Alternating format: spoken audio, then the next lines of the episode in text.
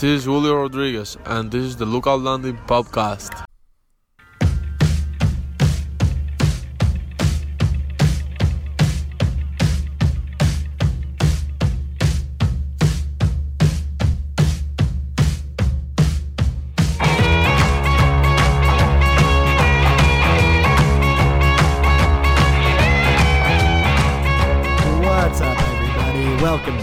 Show. Uh, this is the Lookout Landing podcast. I'm your host, Matthew Robertson. You can find me on Twitter at mrobertson22.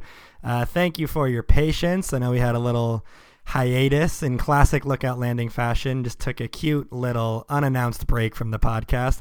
But we're back today with a guest, and boy, do we have a guest. But first, as per usual, I must introduce my co-hosts, uh, sort of the the vermouth and bitters to my whiskey. It's Kate Preusser and John Trupin. What's up, guys? Don't tell us which one is the bitters because I have a strong suspicion. I don't want that confirmed. Hello, Matthew. How are you? I'm great. Well, no, like I past guest. No, no, we're know- normalizing saying I'm doing bad. Remember? That's what I We're- was gonna say. Yeah, that. our Yeah. last guest, uh, Bradford William Davis of the New York Daily News, uh, helped us get to that point where we were like, it's okay to say that we're doing bad. You know, I think something that I said to a friend the other day is like, I'm doing fine day to day, but on a macro level, like probably worse than I've ever been, which is kind of kind of true of all of us, I'd imagine. John, how do you feel? Uh, at this exact moment, not great. I feel a little bit more Mad Dog 2020 than Vermouth. Um, if we're just sort of Now you're the- talking my language, baby. on the, on the fortified wine range, but uh, but uh, glad to be here and excited to talk some baseball with our guest. Cool, cool. Well, Kate and John are both on Twitter at Kate Preusser and John Trupin. And today's guest is a actual real life player for the Seattle Mariners, uh, friend of the site as well, and a sort of a personal favorite around these parts. Um, you probably already know who it is because it says his name in the episode description that you clicked on. But in case you're going in blind, we have Mariners outfielder Braden Bishop here. Welcome to the show, Braden. How are you doing? I'm good. How are you guys? Thanks for having me. Of course. I think, you know, like I said, we're all in a weird place, but uh, getting through it through the power of podcasting. Love that. and also uh, it's it's exciting because it really feels like with the um ba- I refuse to call it the baseball bash, but fine, baseball bash that the Mariners are doing this week uh and next week kind of the virtual fan fest type things. It's really exciting that it feels like baseball is uh, even remotely, we're getting excited about baseball. FanFest always marks for me a time where baseball feels like it's getting close because then it's an easy countdown to spring training, which makes it an easy countdown to the season. So I am just delighted that it feels like baseball is getting close. It does feel like it's getting close, but also, yeah, I don't know what we're waiting for. Like, I don't know what it's going to look like this year, so that's a little different. Sure. Uh, with the minors being pushed back, especially, it's I I just kind of assumed that everything was going to be uh, uh, back to normal, but uh, things have been anything but, and obviously we're getting the vaccine rollout slower than I had hoped. So, man, I'm looking at a second straight missed spring training this year, and that part is a huge bummer because that's a great time to, and I'm sure for you too, uh, fun time to connect with the fans. I know you always make a ton of time for the fans who want you to sign things, chat with them, take pictures, all that sort of stuff. Absolutely. That's the toughest. That's the best part of spring training. It's more intimate environment. You actually get to, I mean, other than the minor leagues, which is pretty intimate too, but yeah, definitely to miss that this year for sure.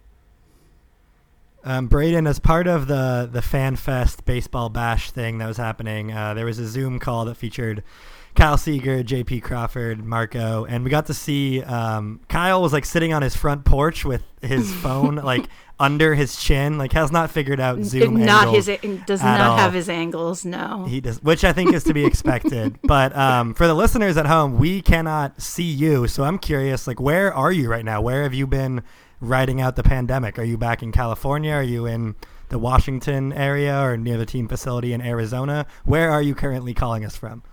I am calling from the Bay Area, um, in San Rafael. That's where my my dad lives. We actually, my wife and I bought a home uh, in March, and it's supposed to be finished in about two weeks. So we're kind of just waiting until that. But uh, I'm definitely I'm definitely tired of getting in people's way, uh, whether it be roommates or my my parents. I'm definitely ready to have my own space.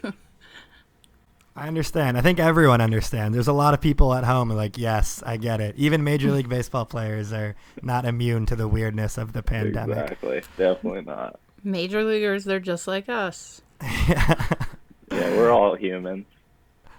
Uh, what has your baseball life looked like during the pandemic? I mean, actually, if you don't mind, can we go back to, to March 2020 when spring training Yeah. got shut down? Like, what was your first thought when they sort of sent everyone home? Did you think, like so many of us, like, oh, this will be a two week break and then we're back at it?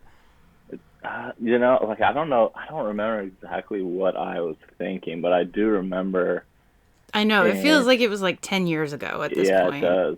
I, I remember in January, um, I I went on my honeymoon to Hawaii, and we were sitting there, and I can remember reading an article that was talking about the coronavirus, uh, which obviously hadn't got to the states yet. And I remember thinking like, oh, that would be very interesting if it did get here, uh, with you know obviously sporting events being uh, you know, the capacity being 20, 30, 40,000 people, like that doesn't seem like those two go together. And then obviously it left my mind um, until we were playing the the Cubs.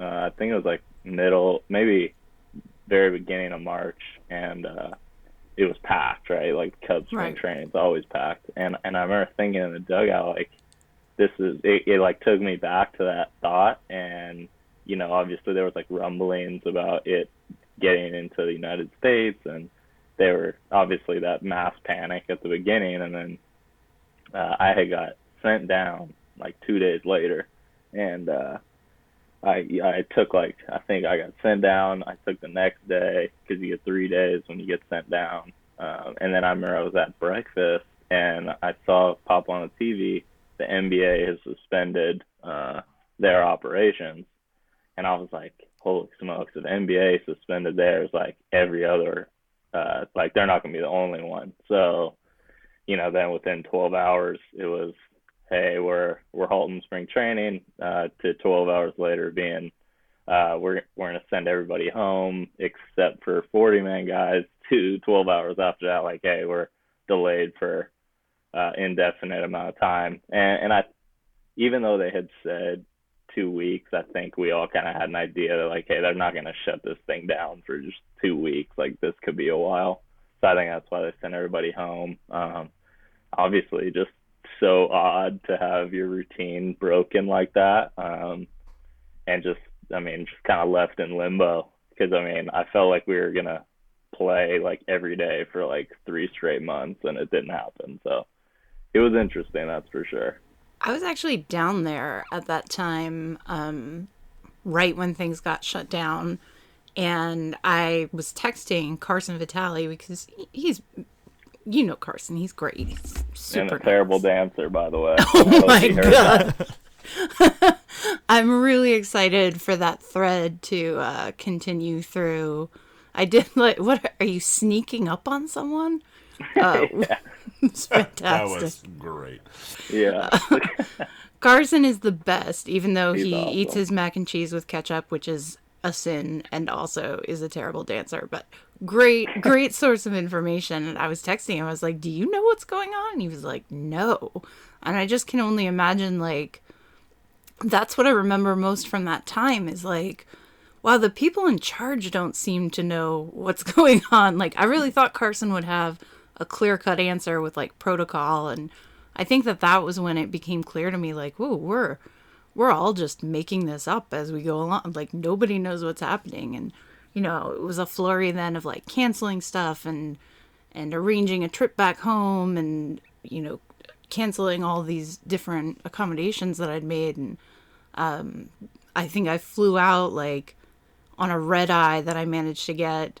And then right after that, things got really bad. So just, yeah, that, that time of sort of panic and uncertainty and not having I, appreciate what you say about how in baseball your days are so regimented and you have a schedule and you have times that you have to be at the field and that uh, for me just as a civilian it was terrifying not knowing what was going on and feeling like no one knew what was going on so i can only imagine like what the sense must have been as a team about that yeah, it was. I mean, just I think the the the point where I got super. I don't want to say scary. Um, just I guess it, it was like an empty feeling as when because I had like I said I got sent down, so like I was going through the minor league meeting where they're like, hey, everybody's going home. You have no choice. Clean your locker, whatever. Uh, to then like 12 hours later, like, hey, we're gonna keep 40 man guys here. Um, and then at that point, I had uh, Jerry had brought me, Margevicius, and uh, who was the other guy? There was one other guy. Um, I don't know why I can't think who it was. There wasn't a lot of us, but anyway. Oh, Art Warren, and um, he had brought us up, and I remember seeing in his eyes, uh, just like he didn't even know what to tell us, you know, and and he's obviously a guy who who when he gives information, he knows what he's talking about. Yeah. So just to, like see that like emptiness in his eyes of like I don't know what to tell you guys, like it was definitely unsettling for sure. And uh and then you don't know, you know, like they can't tell you like, hey, you know, you, you're gonna go home for a month, so here's the date to prepare uh, prepare for. So it was like like I said, it was like every day for three months. It's like okay, we're ready. Like they're gonna come to an agreement, and then it's like oh no, they didn't. They fell apart, and then it was like that for three months. So it was weird. It was very weird. Is there like what have you been doing uh, since then? So like once the regular season ended, then you have to kind of find that new slash old routine again because like the timeline is the same. You know, you're like, okay, season ends in October. Now I have the winter again to get ready, but we still don't really know when you're going to be back. So like, what have you been doing to try to keep normalcy as you prepare for whenever the 2021 season will start? Uh, yeah, I so the best thing I did uh, during the initial shutdown from March to end of June was I bought like I just totally invested in a garage gym. Um, so I was able to do like full training from home because did I you get like, Altavilla to help you set that up or well, I didn't, but because he's like the with- king of the garage gym yeah, we work with the same guy, so like Oh. it, uh, it definitely like obviously we're doing a lot of like parallel things, um, but only maybe you with like slightly lighter weights than yeah, I think everybody's probably lighter weight. but uh, yeah, so the season ended, and I initially had gone back to the gym I train at uh, in Sacramento, and after Bree had gotten pregnant, you know, obviously uh, the doctors were kind of uh, they were a little hesitant for me to be in a like a gym environment. So they're kind of gave me the heads up, like, hey, you know, it'd be smart if you do have the resources to to train from home. So, it's like, yeah, I can do that, and uh, so then I basically moved back to what I was doing uh, in the early spring, and then uh, it, I mean, it's been great. You know, I really like kind of just going in there and uh, shutting the door and just kind of having some me time, and then hitting has been the same. You know, usually I just hit with one guy and have a cage to myself, which is nice. And then my dad coaches at a, a Marin Catholic, a high school in the Bay Area, so we'll go use that field. So other than, other than that, I'm definitely staying away from people. You know, I just with with Bree being pregnant, uh, I'm definitely I definitely err on the cautious side for sure. Um, and then you know I don't I guess I'm preparing for regular spring training, but you know, I, I think we learned last year that anything can happen, so just got to stay malleable for sure.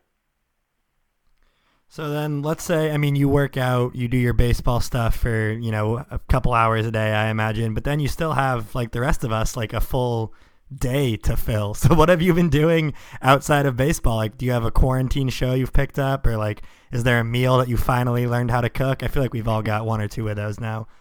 Yeah, for sure. Um, yeah, I, would, I mean, I've definitely been cooking since the wife been has been pregnant, so um, you know, just trying to keep her happy. But I, uh, good plan I- good I- plan I am working on a couple different projects at the moment.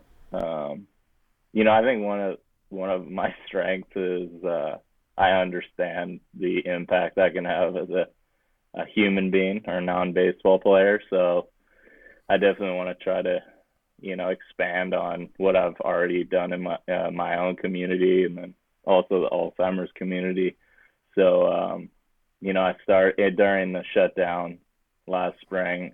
I started a coffee company that kind of intertwines with the with For Mom, um, just because coffee and the benefits to cognitive health.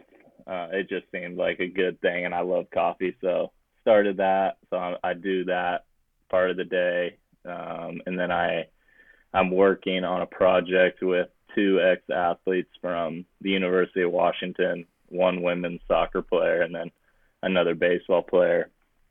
Uh, basically, I don't want to give out too too much information because we're still uh, we haven't rolled it out just yet, but basically it, it helps athletes um, from high school, college, and professional level enhance their voices, um, activists, or you know, for whatever cause that it might be. Um, and it's a platform to try and help enhance their voice through education um, for their cause, whether that be uh, equal rights, women's rights, um, transgender rights or racial and human rights. Um, that that's kind of a small synopsis, but we're working on that and hopefully roll that out this summer um, with a lot of great professionals and professors and um, activists and uh, people who are on the front lines of whatever uh, fight for right it might be. Um, so definitely all these things, and then obviously For Mom too. So all these things take up a lot of the day, and then the rest is dedicated to trying to get ready for the season. Yeah, well, we were going to get into that next. I mean, that was a perfect segue. But real quick, in case there's any listeners who aren't familiar, can you explain what For Mom is and how that all got started? Mm-hmm.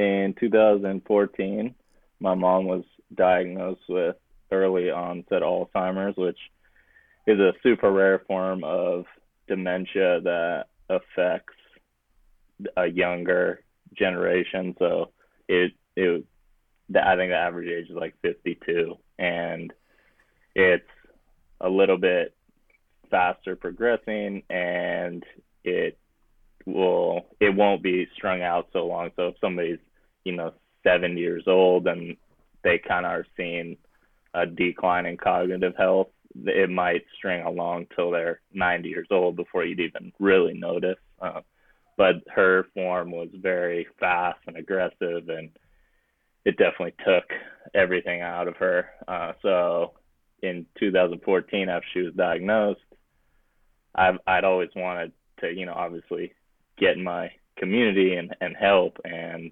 I saw it obviously as personal to me. So we had one event just to raise money for the Alzheimer's Association. And I saw one of the most important thing was I saw how she was like, oh wow, I can really embrace this because I people come out to support like me and people going through it. And then the second part of it was I saw what an impact you know you could have, and at the time my platform was a college athlete, and then I you know I feel like when I look back the string of events that happened uh, I was very fortunate to come across people with more connections than I had who connected me with really good people. And, uh, you know, we held a couple events that kind of like pushed us forward. And then we would come to the point where we'd have like no money. And I was like, I, you know, I'm going to have to fold this. Like, I, I don't have enough to, you know, continue to hold events and make them good and, and worth coming to. And then you get like a random donation from some random company for like ten thousand dollars, and I'm like, holy smokes! And so anyway, through all this, you know, up and down, you know, we finally got to a point where we had raised enough money where we kind of like shifted our model where now we, uh, you know, each year we try to connect and raise money for caregivers. Uh, we try to connect and raise money for a technology company or group that um, identifies Alzheimer's and dementia and how to uh, detect it early. And then the the last part is raise money and connect with a medical uh, medical group or a hospital who's doing research and is kind of on the front lines on the medical side. So we kind of went like with a three pronged approach. So as we continue to to fundraise and get out in the community, this is kind of where our, our mindset is, uh, which obviously has evolved a lot since 2014 when I would just write it on my arm, write for mom on my arm. So now it's I like mean, a full business. And this is like a lot of learning that you've done just by doing, right? Like you didn't have any kind of background in fundraising or marketing or like tell us tell us about your background and what you studied at UW because I think that that that kind of um, feeds into what Matthew wants to ask you about next. Absolutely, yeah. So I I didn't I haven't obviously finished my degree. I left early, but I was on track to get my degree in uh, at Washington. It's called LSJ or Law Society and Justice, and then um, I really wanted to minor in African American Studies because um, I had taken a class from a professor. Uh, her name was Professor Terry Scott, and it was African American in sport. That was the, the class, and I think Lenny Wilkens came in and talked. Um, I think uh, there was a couple other um, athletes that were you know more on the activist side and like very active in their communities. So that, that was like the first time I had been like, oh my god, like I'm an athlete and you know I advocate for this cause. Obviously, it's different than what they were advocating for, but I was like, wow, like I could really make an impact. And then that's kind of where my, um, I guess my passion to uh, try and help people in marginalized communities. Um, so then after that, I actually started getting in touch with. I had played travel ball in the Bay Area for this team called NorCal Baseball, and the guy who ran that organization would go out into like Oakland and Richmond and Antioch, Vallejo, um, and he would get um, predominantly African American players who whose parents didn't have the resources to to get them to these tournaments and he would just be like hey i'm to pay for you to come out and and, and this the guy who runs this norcal baseball uh, he's done very well over the years with getting players to college and professional so i think he was fortunate enough to have the resources to help these kids and i always was like god like one day i want to help so um every year since then uh, you know, I've tried to help, like whether it's like get kids the area codes or get them baths. You know, last year we sent uh, me and Dee Gordon sent like I think ten or twelve wood bats, cleats, uh, glasses, gloves, batting gloves to uh, this one kid in in the Oakland area, um, and then he was able to go play uh, in the area codes, the junior games. I think last year it was somewhere in the south. Um, but yeah, it just feels good to like give back like that. Yeah, absolutely. And I mean, we obviously monitor a lot of what you're doing. I think the Lookout Landing community is uh, pretty aware of who you are and what you do on these fronts. But um, I wanted to get into this because, I mean, you are, and you know this, like you're one of the few baseball players, particularly white baseball players, who are outspoken about these sorts of things. Like you do not shy away from the issues. And obviously, a big part of the pandemic overlapped with the Black Lives Matter movement picking up a lot of steam and a lot of protests surrounding racial injustice and police murdering unarmed black people. So I'm wondering, you've mentioned this college class and you've mentioned um, sort of what you do uh, with the kids in the Bay Area, but like, when did you really start to feel passionately about this and like decide, oh, I'm gonna speak up? Like, was there a moment outside of just being in that college class where you're like, oh, maybe where you were like, exposed to severe inequality or was it just a gradual process? Like when do you remember thinking to yourself like okay i have the privilege i'm in a position to go actually make a difference so it started for me in and so growing up in the bay area i mean i'm assuming you guys have been to the bay area so you have like silicon valley and then you have like 10 miles away you have like the slum where that like the schools aren't even like put together and i always found it fascinating like i'm i'm like uh, you know i i grew up in this I'm lucky. My parents, obviously, my mom was a movie producer and did well for herself. My dad the same. So, you know, I, I like recognize this like privilege I have. Like, why does this look different? Like, why why do I go to a private school, and then some of my best friends on my Pop Warner team, you know, their parents like can't even take them to school, and so I was always like fascinated. And then uh, obviously playing football and basketball, you know, in that area, you know, if you're on the better teams, they're just the black athlete was just better, and that's who you know I was playing with. And uh, you know, I can remember my dad always telling me like, "Hey, go to their house."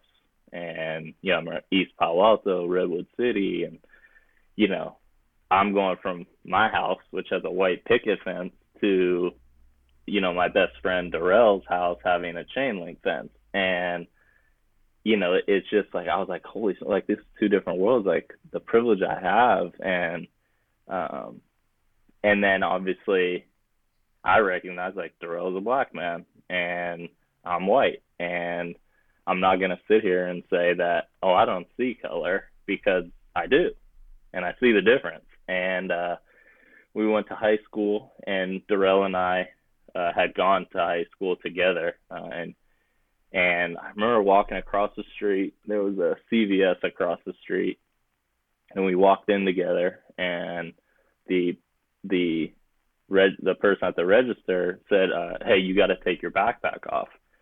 And so we both looked, and uh, she was pointing at him, and and he goes, "Well, why do I have to take it off?" She's like, "You have to take it off so you don't steal anything." But I'm standing right next to him wearing a backpack, and I remember saying like, well, if he has to take his off, I have to take mine off too. And it was just like so blatant when she was like, no, no, you don't have to. Like, you're fine.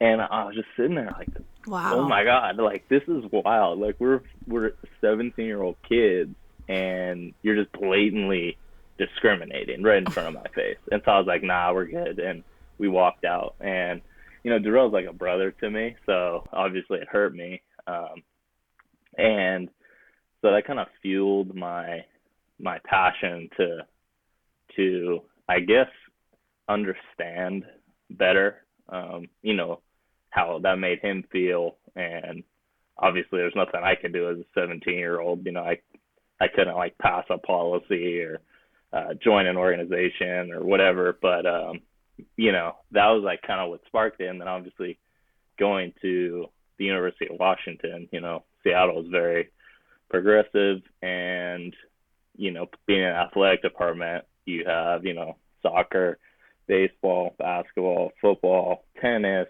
um, you know all these different sports and track and field so you have you know the diversity is crazy you know you got people from europe and australia you know you got people from los angeles and new york whatever so I got to connect with so many different people and just like the I remember actually the the girl I'm working on this project with that we're gonna like uh, roll out in the summer. She played women's soccer and a black woman from Colorado and very like radical, passionate. And I can remember like feeling that like the first time I had ever met her. Uh, just like the way she spoke was like so strong. I'm sure you guys have met people like that too and then obviously just like hearing how they speak and like their personal stories and like this personal struggle uh w- would make me think like as a white man I'll never understand this like I'll never understand this pain and like who am I to say that they they don't feel that you know um because obviously it's very real and it brings like real emotions so then I obviously took that class with Professor Scott and it like really opened my eyes to like the how big of a shadow it casts over sport. Um, and you know, obviously you have like Muhammad Ali. I said it on the the call the other day with when we were doing the caravan through Vancouver virtually. Um, like my favorite athlete has switched from you know the traditional athlete to like Muhammad Ali because uh, you you like see what he stood for and how he was one of the greatest boxers to ever live, but he knew he had this community looking at him. Um, and so learning these things, and then obviously when this past year happened uh, with George Floyd being murdered, I was like, I- I'm done. You know, like I guess if this is what's going to drive me out of the game, because you know the organization or people don't agree with what I- I'm doing, like this is something that just needs to be done. And you know, I had done some work, you know, behind closed doors, like I said, with just helping kids uh, in the Bay Area, you know, trying and level up a little bit just with their resources and things that they might not have had. Um, and but then I kind of realized, like, you know, what, I have a platform now. I can use my voice, and I knew I was going to get backlash. Like I knew it uh, because I had seen it before. Obviously, I mean, you, I mean, the best example is Kaepernick, and you know the backlash he received, and he lost his career. But like, it was like conviction that it was like I'm doing what's right. Like I'm gonna get on the right side of history. I'm gonna do what's right. And you know, I knew I was gonna get backlash, but I was shocked at uh, how much of it. And I used to engage, uh, but at this point, uh, I'm not. I'm not gonna engage anymore with Smart, people who smart man. yeah, because it's. I mean, it, it was fun, and and I liked it because I, you know, have people like you guys who, who would chime in and hype me up, so that would feel good. But at the same time, you know, I think It was uh, pretty delightful to watch you dunk on some racist. Braden dunking on racists is one of my favorite Twitter tropes. it's, a, it's a good it's a good feeling, but at the end of the day, you know, I realized that actually one of the people that reached out to me was uh, Dante Pettis, and he was like, "Hey, like, I love you, bro, but like, just like think about like the message and like who you're trying to reach." And I was like, "Yeah, no, I, I completely agree." Um, but like, I think I I found some joy in like hitting people with um, very like nonpartisan, educated fact. Um, I, I like I really enjoyed it. Um, just because, like I said, like I had that background of like taking these classes and like being interested in it, so I knew that it wasn't like me being like a certain political, having like a certain political stance. Um, obviously, I know politics is like intertwined in this like greatly, as you could tell, but uh, I think when I was like, I'm gonna approach this and like everything I say, like I, it's gonna be facts, like historical facts, and um, and then obviously like I kind of liked exposing the people that would like be bothered by it because it would like show their character, and then obviously at a certain point I was like, these people are bots, like they're not even real, like this can't even be a real thing somebody would say. Um, so then that's kind of when I started being like, all right, well, I'm gonna like say what I need to say, but like if somebody says something, like I'm gonna mu- Mutombo them and block them, like it's over. so I'm sure you learned that if you see like a bunch of numbers in their handle, it's like if it's like Patriot Pete nine seven three one four six two, that's not a real guy. exactly, I like that one, Patriot Pete. Patriot Pete. Yeah, they they. I mean, it was. I definitely saw the shift in your account because I feel I've been following you for a long time, interacting with. uh, I mean, seeing what you say, and like it's always been justice oriented. I feel. Um, but after the George Floyd killing, there was a real sharp. there was a sharp turn where like I feel like especially as white people and talking to big audiences, we tend to couch things a little more gently so that we don't get Patriot Pete five nine six five four coming after after us all the time, and like there's a softening of language that we use a lot of times, and you just pulled it. You know, it's not police brutality; it's police murder, and like just that subtle shift in language that was that was really when I noticed that change in what you were saying and how you were saying it. No, absolutely. And the the funniest ones that I would get was, uh, you know, people who would chastise me for, you know, being pro, you know, African American and and people of color, but you know, what about our police? And it's like, my dad was on the job for 25 years. Like, my aunt is a chief of police. My grandfather was a chief of police. Like, my uncles are in on the force. Like, uh, if anybody's pro police, it's like I'm literally I have it in my blood. So, um, but I mean, even you know, I think one of the coolest things about that dynamic is, you know, like I, I remember my aunt, who's the chief of police, she officiated my wedding. Um, you know, she I remember she called me like early on and was like, you know, do you know what Black Lives Matter is? And I said, um, you know, I'm gonna stop you there. Like, this has nothing to do with me attacking you.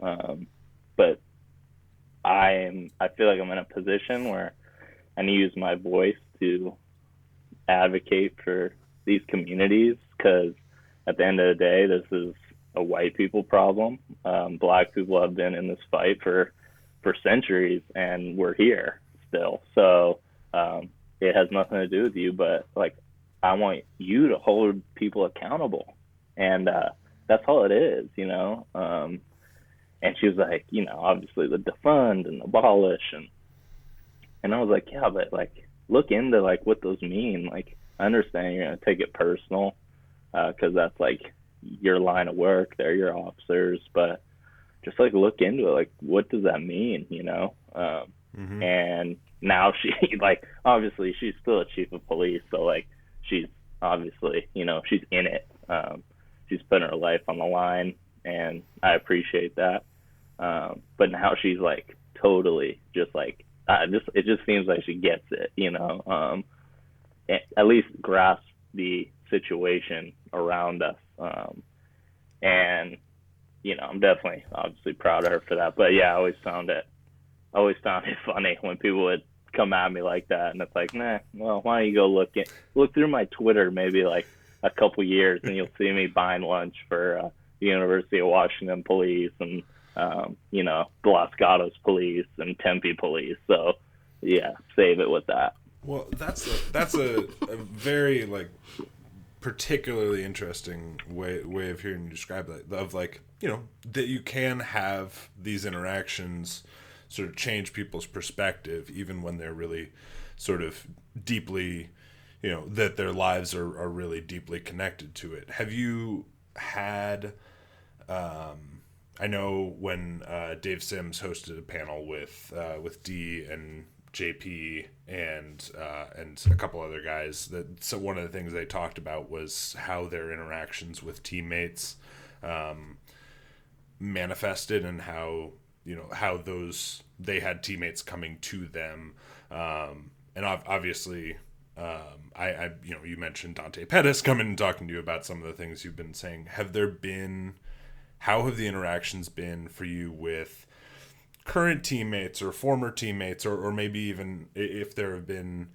players from other teams or other organizations, have you felt like you've been able to sort of have more direct and open conversations about these things with with folks and and maybe see a few a little more openness from other players uh, about these issues especially other white players potentially who you may be able to reach?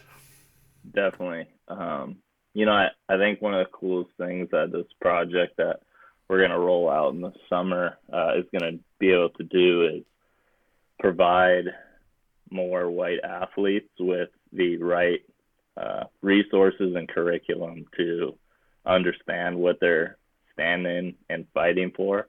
Um, and to when they do use their voice and they do receive backlash because it's going to happen that they they have like everything they're saying is as uh, rooted and grounded in education um, behind what they're saying. So a lot of times, like if I, I mean, I could say probably 99.9% of the time when people will chastise any athlete or um, anybody for their stance on inequalities in this country, um, it's out of emotion. It's not out of uh, education and educationally based resource.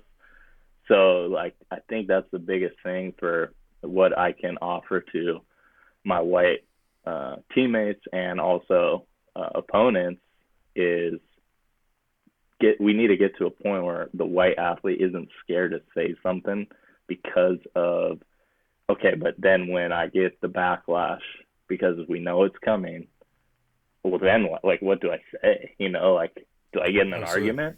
And it's like, no, the, the it's either shut down by what you provide after your initial statement.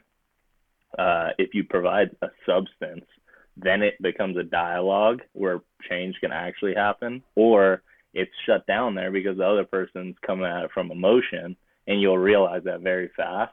And like, okay, well, and like I said, I don't respond anymore because I can see it's coming from emotion, and uh, I think that's like one of the coolest things that we're gonna be able to do for the white athlete is is that. But um, you know, I think the biggest thing for the hearing from uh, black and brown athletes is um, they they feel like their their pain is being heard now, and that they do have allies, and we're getting to a point now where people are asking like, okay, but like how now how do I um, how do I get involved? Who do I get involved with? Um, and so I saw that need, and that's why we're doing this project this summer. Um, and it'll be able to connect athletes and hopefully those athletes that like have that passion in them where it's like okay i want to help how okay well here's how and here's who you can talk to. You know hopefully we're going to have a chat box on our website where you can reach out and immediately speak to uh, our director who is so much more educated than i am um, and who is a progressive radical change maker who can give you information immediately. So you can uh, you know get into dialogue with your teammates or fans or whoever because I feel like if we just get the white athlete over that hump of like I know I'm getting backlash well the backlash shouldn't be what's holding you back um, and I'm excited about that That's awesome. Yeah, I mean, you should be excited about it. This is something that I think not only is you know great and will have a lot of impact, but also something that will get people talking. Because, like you said, there's not a lot of athletes willing to speak up about this. And with you know your platform and just the Mariners and Major League Baseball, like if you keep you know the umbrella that you have, the umbrella that you're under is like has the ability to reach so many people. So I think it's um it's great that you're doing this, and obviously the Lookout Landing podcast is a very tiny part of this umbrella, but it'll definitely reach the right ears. I think too, like with the WNBA, like there's a certain degree of like that league is radicalized because you have that intersection of women who are uh, minorities in sports or who have been marginalized in over time, and then you have a high percentage of black athletes as well who've been marginalized, and so they have really led the way for a lot of what we've seen in athlete activism. Um, I would put baseball on the other side of the spectrum for like how much we're seeing. So just stuff like this and creating these conversations within baseball, not just about racial equality, but about gender equality as well, right? Like we just had a huge story break about the general manager of the New York Mets sending these uh, sexualized text messages and harassing a woman um, and yet ascending to a position of power in the game. So um, I feel like the MLK quote gets abused a lot. MLK quotes get abused a lot, but the idea that injustice anywhere is a threat to justice everywhere, um, working for this kind of change is going to create a sea change for all people non binary people, transgender people, women, black and brown people when we can work towards more equality within the sport, it's going to make things better for everyone.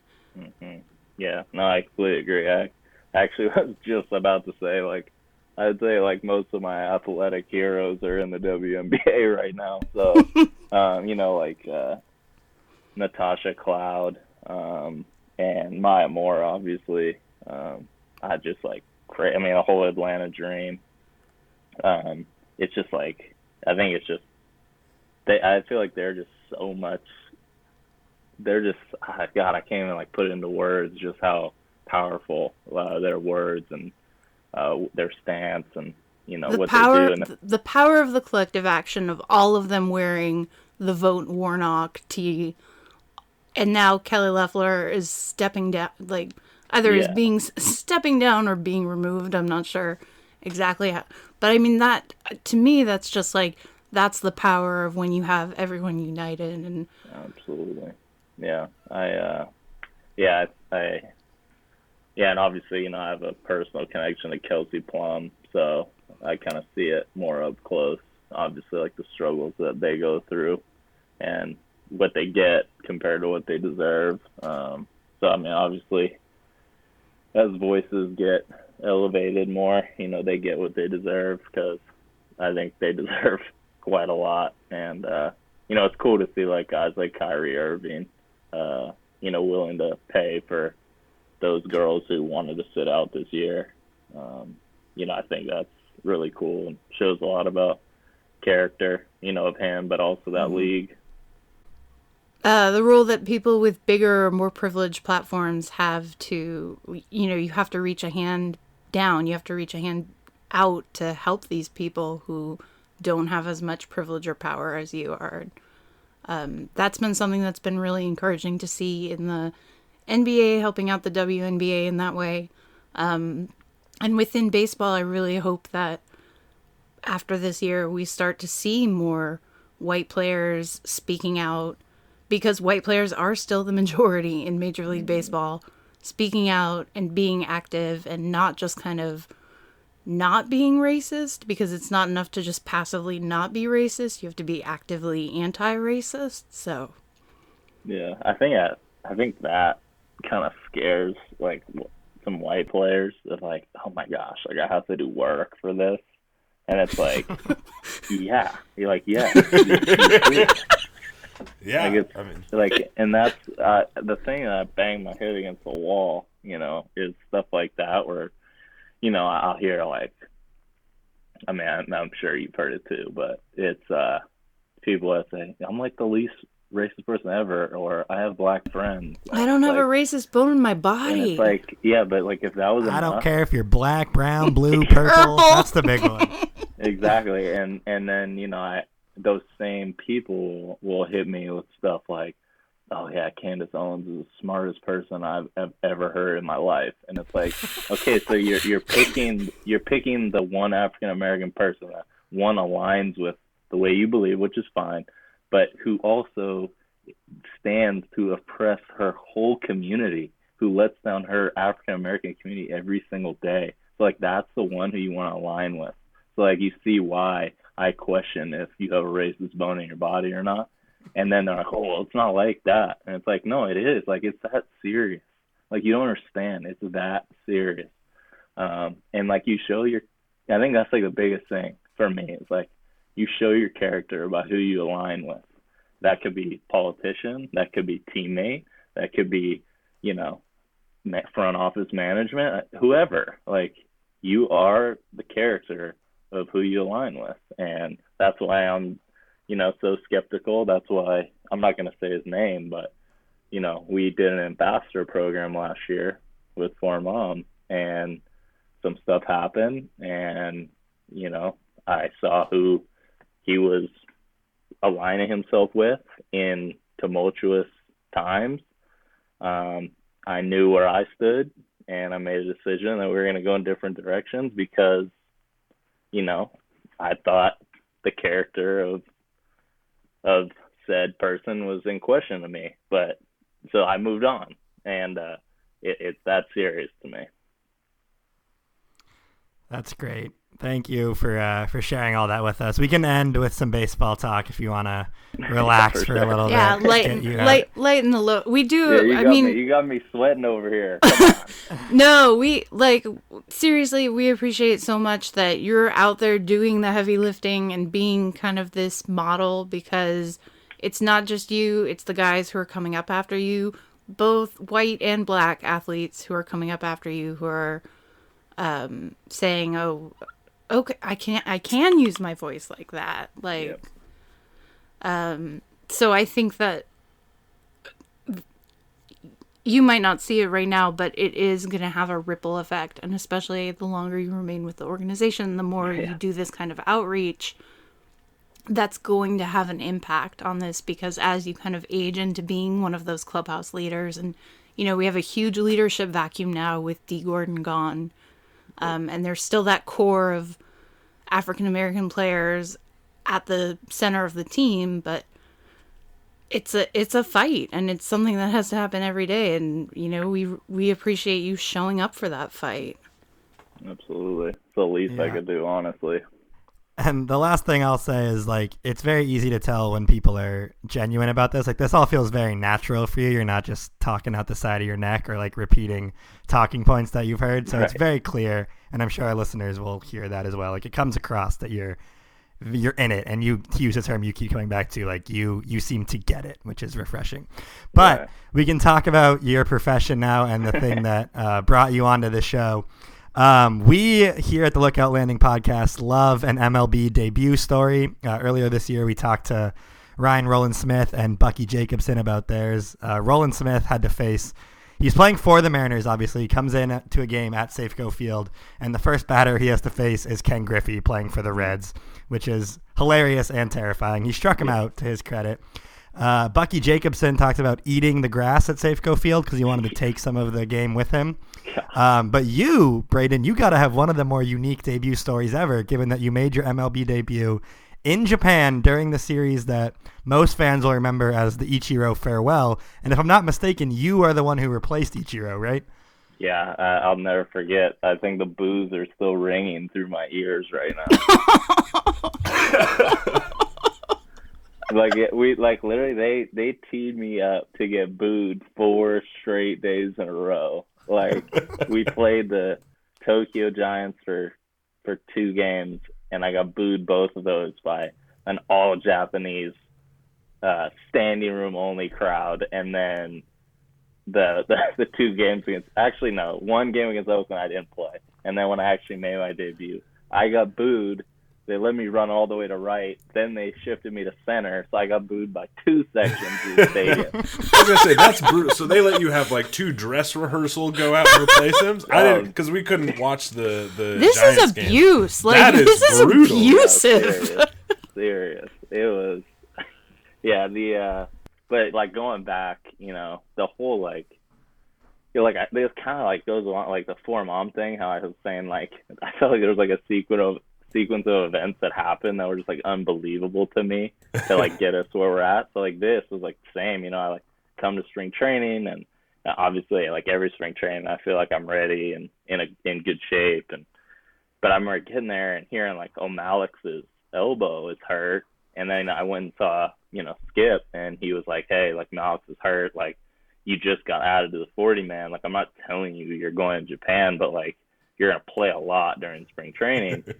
you know, so I'm like, oh, this is great, like great opportunity. I'm just gonna enjoy it. You know, obviously, like I have a, a deep faith, so I'm like, you know, I'm just gonna trust in everything going on. Um, you know, trust God has a plan and it's bigger than me, whatever. So uh, I played like out of my mind uh, during that spring training, and like i remember obvious- that We Yeah, recall. right. It was like, I was getting like two, three hits a game, and you like I were was you were going crazy it was yeah, it was wild. Like you know, usually you know, like I I had hit in the minor leagues and like in the spring training before I'd hit well, but not you like could I was hitting you could homers. smell that plane ticket Yeah, right, right. Like that's how you were I knew, yeah, maybe it's because I knew I had something to play for, but uh, you know, it's getting closer to that date, and I was hearing rumblings. Like, obviously, the team reaches out to your agent and kind of like gives them like, hey, at this moment, you know, we're not telling you he's going, but like at this moment, he's on the team, whatever. So, kind of had an idea, but like I didn't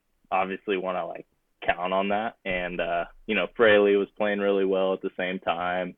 And uh, you know, Malik is a left-handed bat, Fraley's a left-handed bat. So, you know, obviously, I didn't know like what what was gonna happen. Um, and then, you know, I think actually, Kate, I think you saw uh, when uh, Servais pulled me aside during batting practice. I did. And- I yeah, did. and I also had your dad blowing up my phone at Yeah, that point right. because Yeah, he was keeping me him.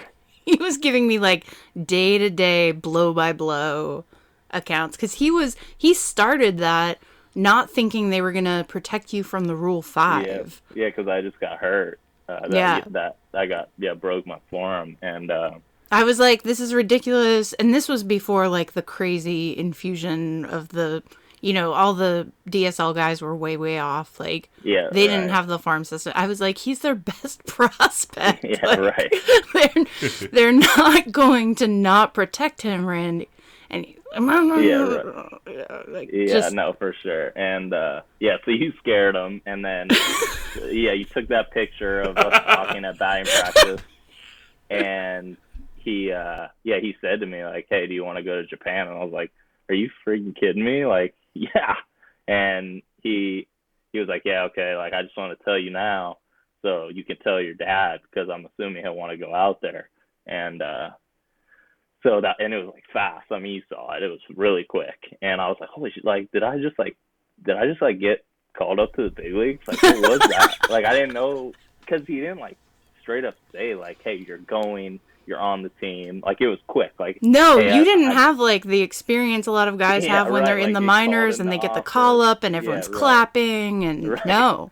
yeah, and I was like, "Oh man," he's like, "Don't tell anybody because like we don't want to get out like just yet or whatever." So I like ran in and called my dad so he knew and could buy a flight. Like called uh called Bree and told her, and then obviously just like the whole experience of like going to Japan was wild. Um, and like uh, I think like one of the craziest. I, I've never told this story, but we get to the the Peoria complex like the morning of us leaving, and there were I think it was like six buses. So it was like pitchers, position players, ownership, uh, staff, whatever. So I get on position player bus, and you know I'm, I, I like obviously I'm fresh, so I keep my mouth shut, and it's me and Bree, and then obviously like Edwin Encarnacion, Jay Bruce, uh, Dee Gordon, Tim Beckham, you know Hanny, uh, Bogey, you know Fe- like all these like it, they, the team looks different than it does now, and uh,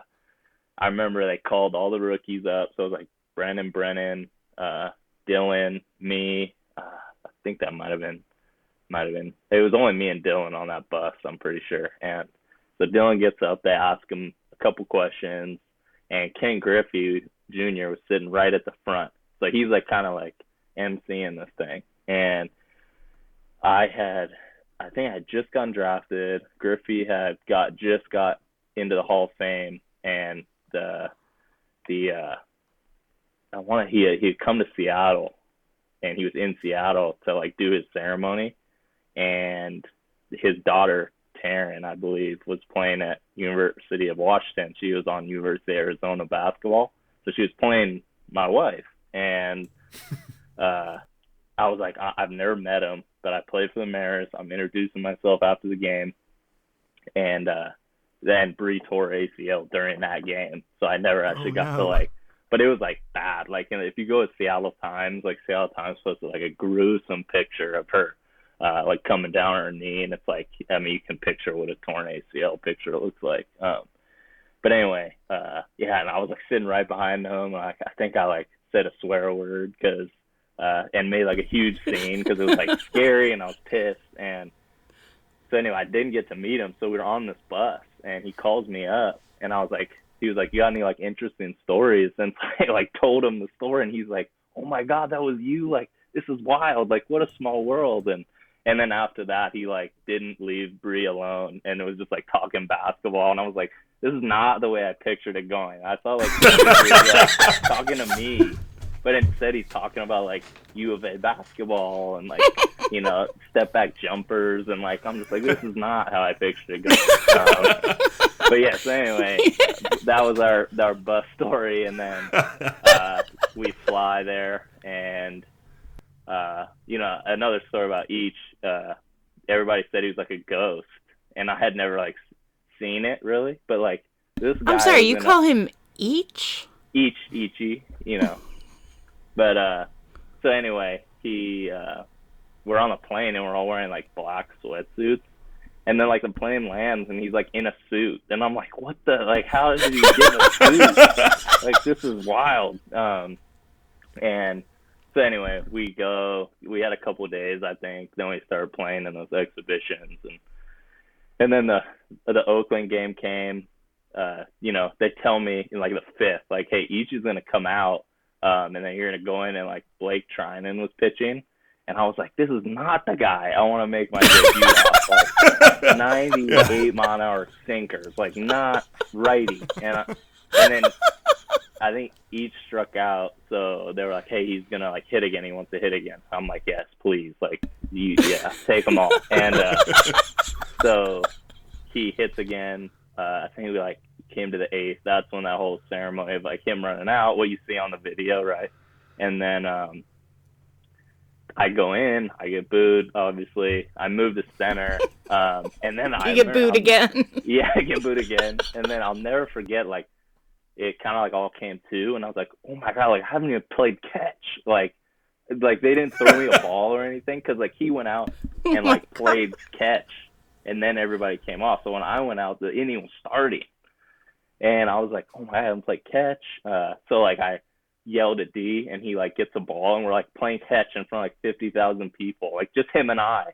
And I was like, this is awful. Like, I was just on an island playing catch, and I haven't played catch since three hours ago. And uh, so anyway, uh, the inning starts. I think I caught the last out of that inning, and uh, I was running in, and I go to throw it in the stands, and like I just see, I guess they call him the flash for a reason, but I just see Dee come out of nowhere, and he like full extension catches this ball that's going into the stands, and he's like, "Are are you an idiot?" And I was like, "What?"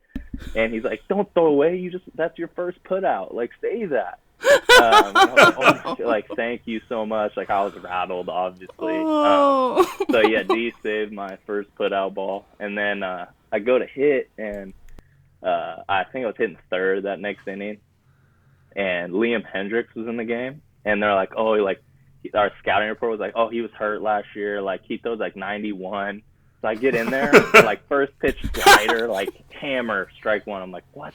Like that did not look like what they just said.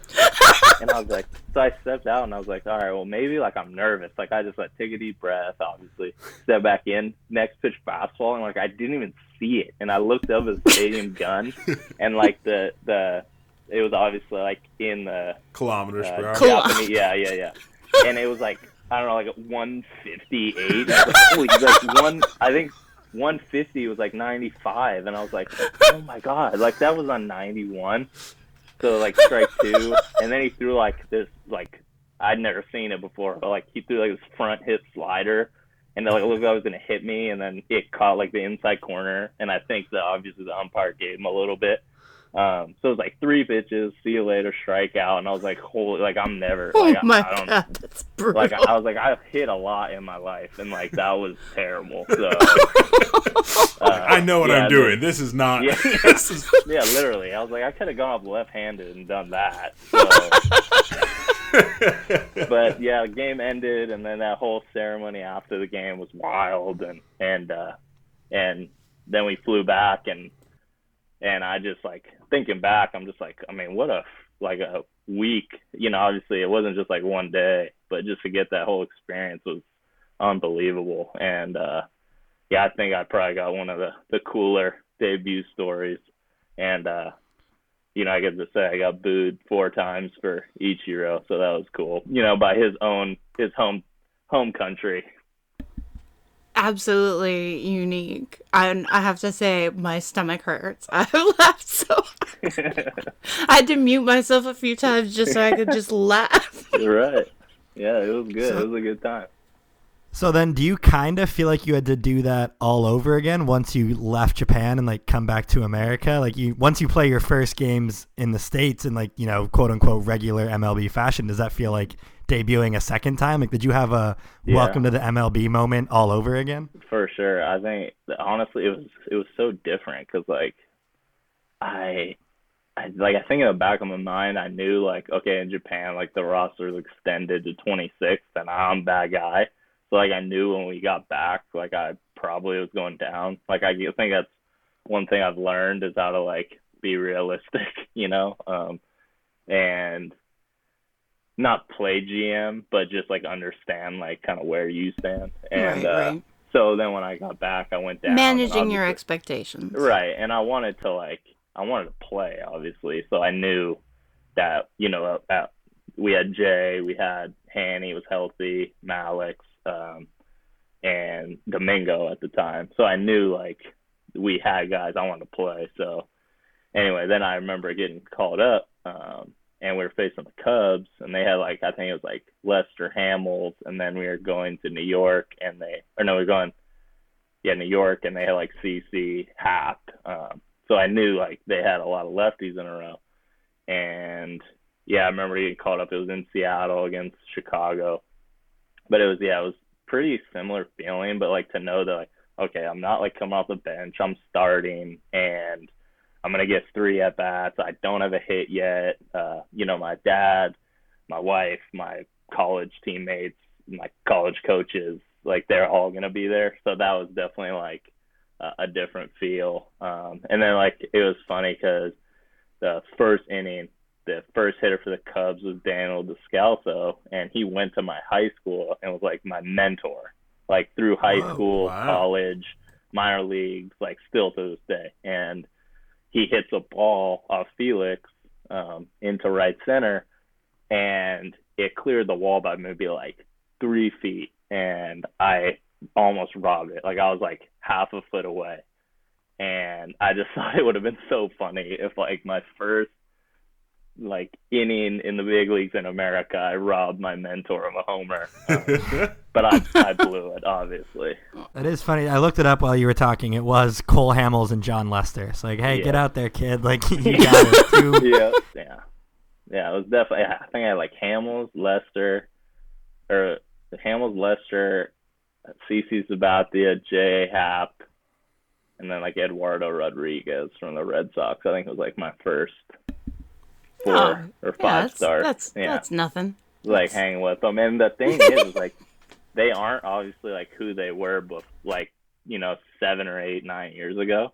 Obviously, they're still very good, but like they've earned the umpire's respect, and I have not. And like that plays a huge, huge role because like they're getting the they're getting the calls, not me. Like never. So like it makes hitting more of a chess match than it already is. Yeah, and I mean, while we're on the subject, I did find some other. I mean, you had to face Gerrit Cole as a rookie. You have a Yeah, oh, yeah. an 0 for 3 with three strikeouts against Kershaw. like, there's no shame in that, obviously, yeah. but like, that's got to be like a, you know, kind of like a holy shit moment when you realize, like, okay, these are the guys I grew up watching, and now I got to figure out how to hit this curveball. No, serious. And like it's like the worst too because it's like I didn't catch them on like days. Like go look at like their numbers against our whole team that day. It's like I didn't catch them on like off days. I caught them on days where they're like Cole strikes Well- out like 19 and Kershaw, you know, punches like 14. Like it's just Brutal. yeah, de- definitely didn't catch them on good days. Has that was that because this is just rough. Like I believe this is a very no rookie has it easy, but this is a super rough road to hoe that you've detailed for us.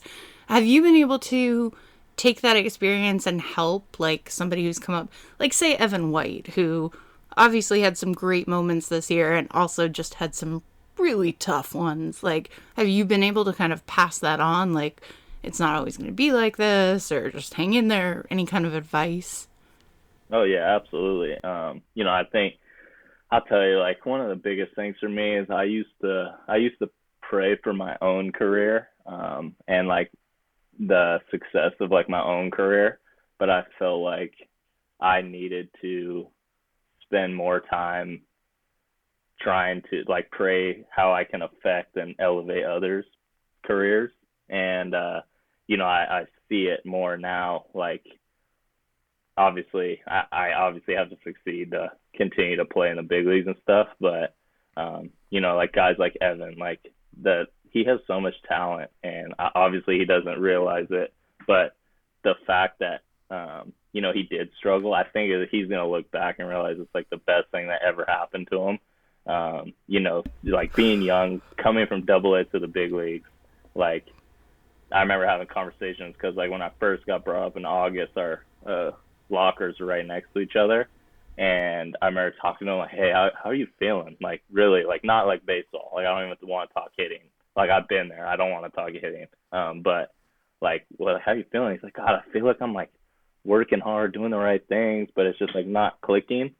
And uh, and you know, I was just like, you know, I think the beauty of it is you get to step in today, and like it's a fresh slate, and if you happen to go over four with four strikeouts, like you're gonna step in tomorrow, and it's gonna be a fresh slate too, and you know you're obviously gonna hear it, like that's just the way it goes, but with the the praise of doing well, you're always gonna, gonna get criticism for not. And I was like, trust me, I've gotten plenty of it. Um, but like just like just like embrace like every minute and like dude you're so lucky that you're in the big leagues and like look at the you know stadiums we get to play in and the hotels you get to stay in and you know you're healthy um and you know you're you're blessed enough to get a contract and you deserve every penny. And so like just like making them like see the perspective of like it's not like yeah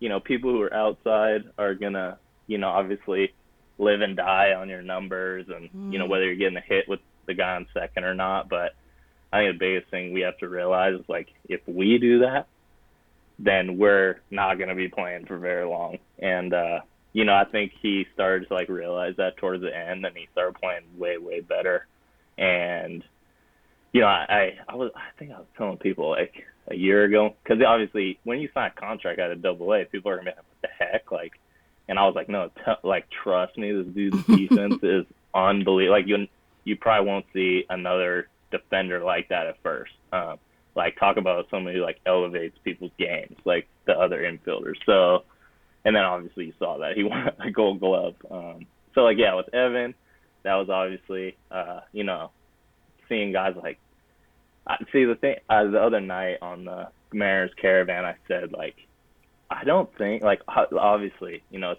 sucks not making playoffs for for so long. Right. and like it's so easy when people tell you like fans just be patient. Like they're gonna be like oh yeah we've been patient. Like no like trust me I get it. Like it's it's been a long time uh, and everybody wants it like nobody more than the players but like I don't think people realize like the talent that that we have right now. And uh, you know, I said like obviously if I'm a part of it or not, like that's totally out of my control. But uh, to like be with some of these guys, um, you know, playing with them in the past or just watching them, or because obviously some are younger than me. Uh, you know, from like Kyle Lewis and win Rookie of the Year. I mean, you saw it, like people saw that, but like to see like the work et- work ethic of like Jarred Kelenic, um, you know, yeah, he totally has a fan in me forever, and you know, Wow. he just puts his head down, he works, um, he he's like, he talk like he has every tool and every reason to like show up last and do the bare minimum, but he's the first one there. He works his freaking tail off. Um, I think you see it like he's jacked, and and then obviously his skills are, you know, ninety nine percent. You know, he's one of the best, and I think he's gonna be one of the best. Uh, and then you have guys like Julio. And yeah, I was Mar- thinking of that picture that Julio took of the two of you when you were down in Modesto, I think on like a an injury recovery or something, maybe Yeah, playing some rehab spleen, games. after my spleen got blown up. You want to say more about that? Oh yeah, I mean that was, I mean we, that was uh, talk about. I definitely have a greater appreciation for the ICU nurses at uh, the Seattle hospitals after what I went through. Oh Um, my god. I mean, just, I mean, because I couldn't stand for 48 hours straight. I had to lay on my back. Um, and just like coming in like changing like the bedpan and like, I mean, some nasty stuff, but like, it was, and then, yeah, but it's like just, I mean, it was appreci- legit. It was legit scary. I, I think I tweeted out the picture that Bree posted of you Yeah. in that hot. I mean, it looked like they thought you were gonna die, possibly. Oh, like you were close No, to that, sure. right? Well, I don't. The thing that's scariest is like I don't even know. Like I was, because I had gone to sleep that the night before. Well, I like came out of the game versus the uh, versus the Astros. And that night they sent me. They sent me home, and I didn't.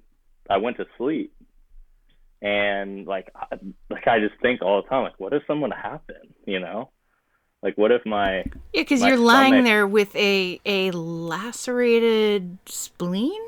Yeah, lacerated- my yeah. So the Yeah. reason why it got it so there was a couple things. It wasn't like completely lacerated. It was a pseudo aneurysm. So basically, it means ball hit my ribs. No, that's Yeah. that sounds much better. right. Pseudoaneurysm sounds Yeah. much better than Yeah, so it like rattled my rib cage, which then popped this little hole on the vessel on the top of my spleen, and it would like bleed, and then it would like clot, and then it would bleed when I would do more activities and clot. So that's what I didn't know immediately.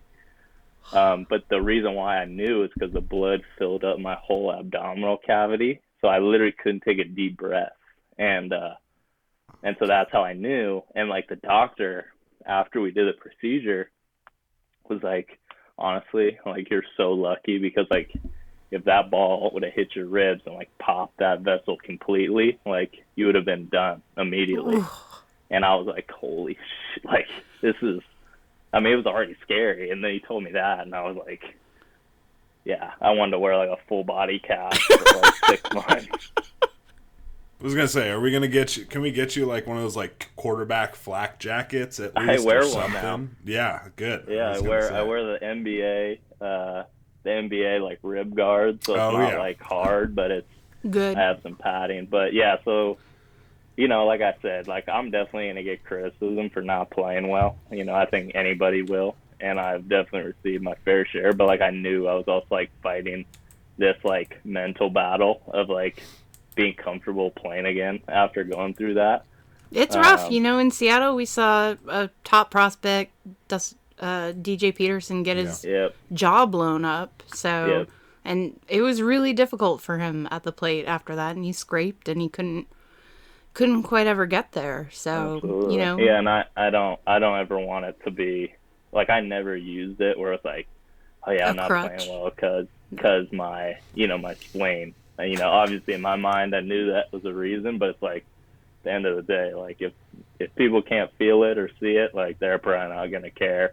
Like that's just the reality. Unless it's you guys, like you guys will care and hear me out. But you know, the every, That's what we're here everyday- for. everyday everyday fan just wants to see wins, which Right, is obviously sure. that's a business, so I get But- it. even while you're struggling with all that and you're down and and you've had some injuries in your career too often derailing you at the most kind of the worst possible times uh, god god loves to test braden bishop yeah, that's for sure. Yeah, and even at that like you're sitting in the locker room giving your time to a prospect who has at- attracted a ton more attention in his short baseball career in julio than you ever have but Yeah. you know just having that generosity of spirit and that really meant a lot to him like i talked to julio a little about it he was like oh he's so nice and he knows so much about hitting i just wanted to talk to him forever like yeah, yeah. Well, that's kind of you know, like I said, you know, you got so many guys who have so much to offer and so much to give, and you know, even you know, even if I played another five years, like they're gonna be around another 10, 12 after that. So, um, yeah, I think obviously, I think Jerry and crew have done a really good job like bringing these guys in and. Um, I mean, I don't know if you guys have ever heard the Chinese proverb of the bamboo forest, but um, I won't say the whole thing. But basically, it's like you plant. Um, you know, there was two farmers. One planted bamboo uh, that was already half grown, and then the other planted just the seed. And so, like, obviously, people would walk by and say, like, "Oh my God, that guy's garden's so much more beautiful than that guy's." Um, and then, like five years later, they came back, and the other guy's garden was like twice the size, twice as beautiful. Um, but for five years, that guy just wore it and heard like, you know, that guy's garden's not good enough. It's ugly.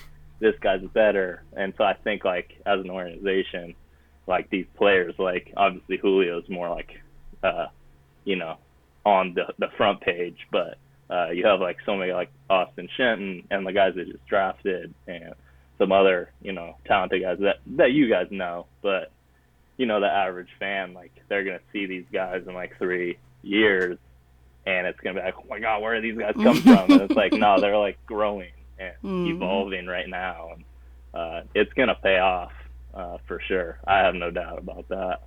are you on the P- mariners pr payroll because i feel like you really should be after that I, like honestly, like I look at it, it's like I don't even know if I'm saying this for the team I think it's more like I'm like advocating for the player because I'm like I interact with them and I see like how they work and I've seen them struggle and I've seen them succeed and I've seen how they get through the middle. Uh, and it's, I mean, it's impre- It's honestly like it's really impressive. And I've never been with another org, but to like see these guys, um, it's just impressive. Like, I'm- like I see like Marte do some stuff, and I'm like, dude, that was unreal. And they're like, yeah, he's 19. I'm like, I'm like 10 years older than this guy. It's unbelievable. I'm like eight and a half years older than him, and it's like, Did you know he's also a landlord? He has well, like good. a. He, he should be. That's what he used his bonus money for. yeah, he bought use like that a he bought like a grocery store in the Dominican good. Republic. Good. Bought like a plaza. Yeah, that's good. Get that real estate. Absolutely. I know. Fair. Smart There- man. Uh, I think that that's a testament to you personally being able to have that generosity of spirit, and also a testament to the culture of the organization. That you know, it's not like a me first kind of thing, but everybody working together to lift each other up.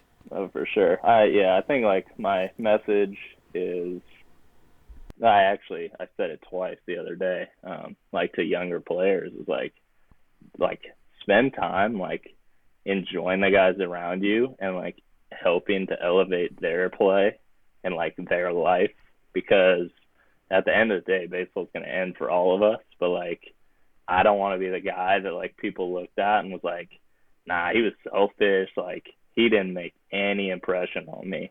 Um, and like I don't want to be that guy. So that's why my prayer changed from, you know, I pray for the success of my career to now I pray that I elevate others' careers to be better and prosperous because then I can look back and be like, no, I I hyped that dude up. Like I bet on that guy, and uh, you know now he's won Rookie of the Year, he's won a World Series or whatever. Um, and then hopefully they remember me that way too.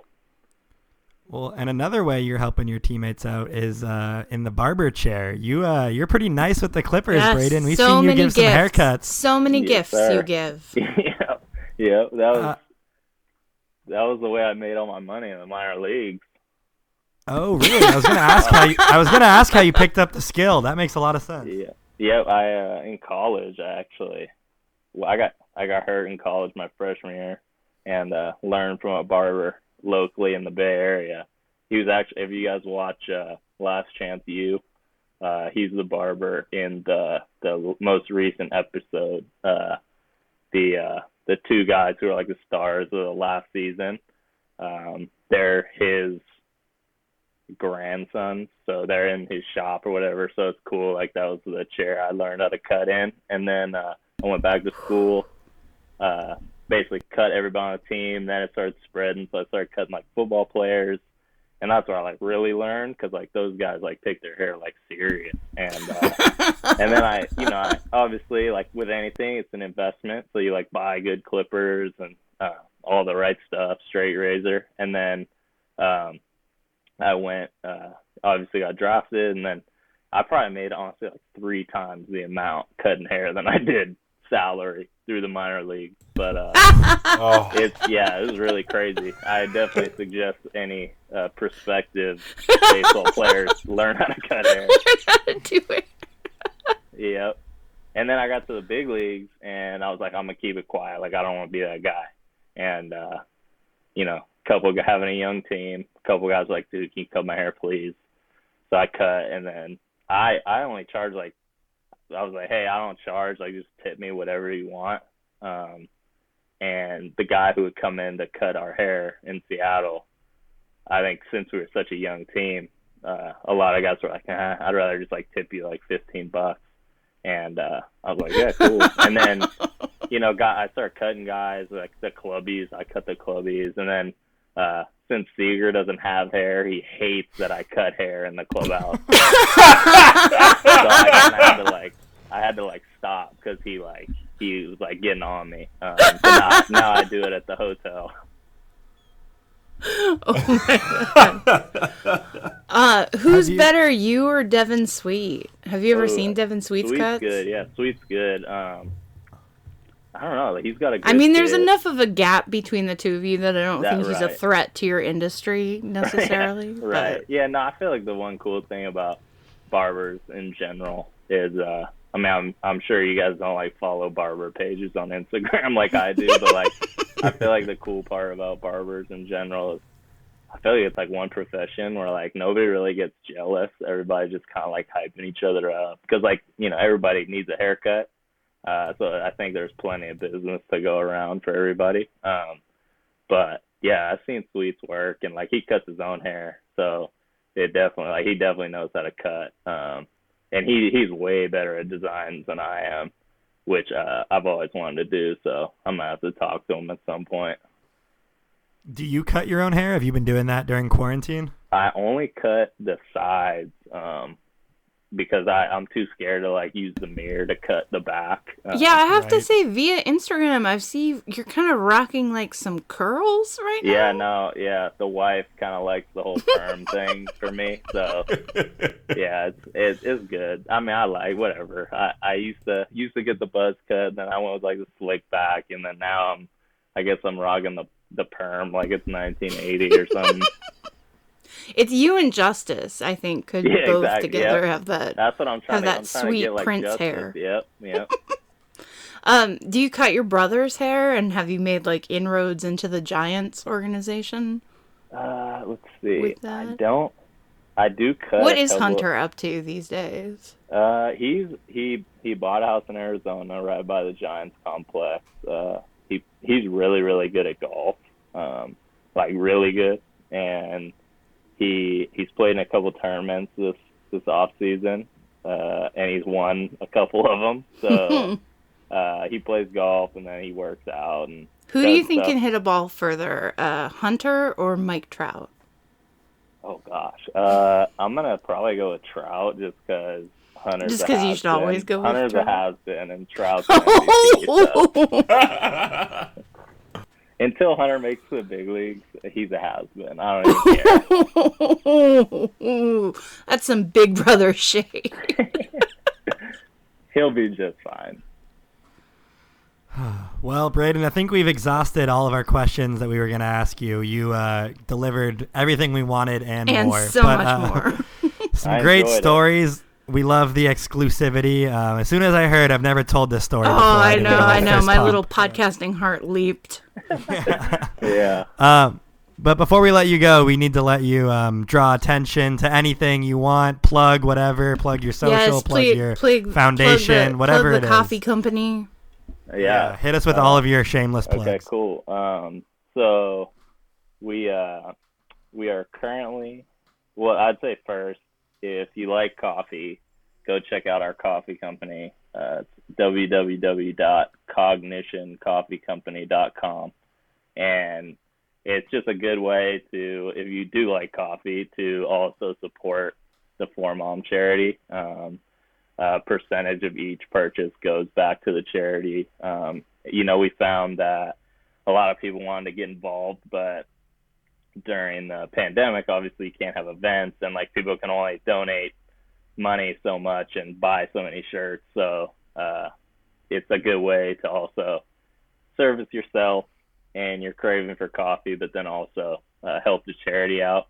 And then, you know, I would say uh, definitely keep an eye out for uh, our events upcoming for for mom. We have a golf tournament this fall that we're gonna put on when hopefully you know the pandemic eases up a little bit, and then also um, we are working on a documentary that's gonna come out this summer. Um, that will be a kind of inside look on for mom and what I was explaining of just the timeline and how we have been up and down and my mom's story. So that'll be really, really cool. And then uh, I do have a cool surprise coming for spring training and then also the season. Uh, I'm not going to tell too much, uh, but it takes place between my car and entering the stadium and then the stadium and going back to my car. So pre and post. Uh, but just keep an eye out. Uh, it's going to be a good way to honor uh, athletes who have stepped up and used their voice for communities of color and women's rights and uh, gender and neutral gender and human rights. So just keep an eye out for that. We'll see. Maybe you get if you guys get it, maybe I'll send you guys like a four mom shirt or something.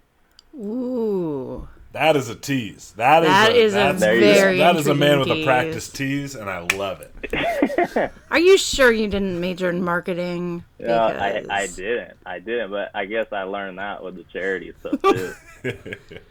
Again, when your playing days are over, I feel like the Mariners would be idiots not to hire you to promote the brand because you've done a great job of it tonight. yeah, thank you. I try.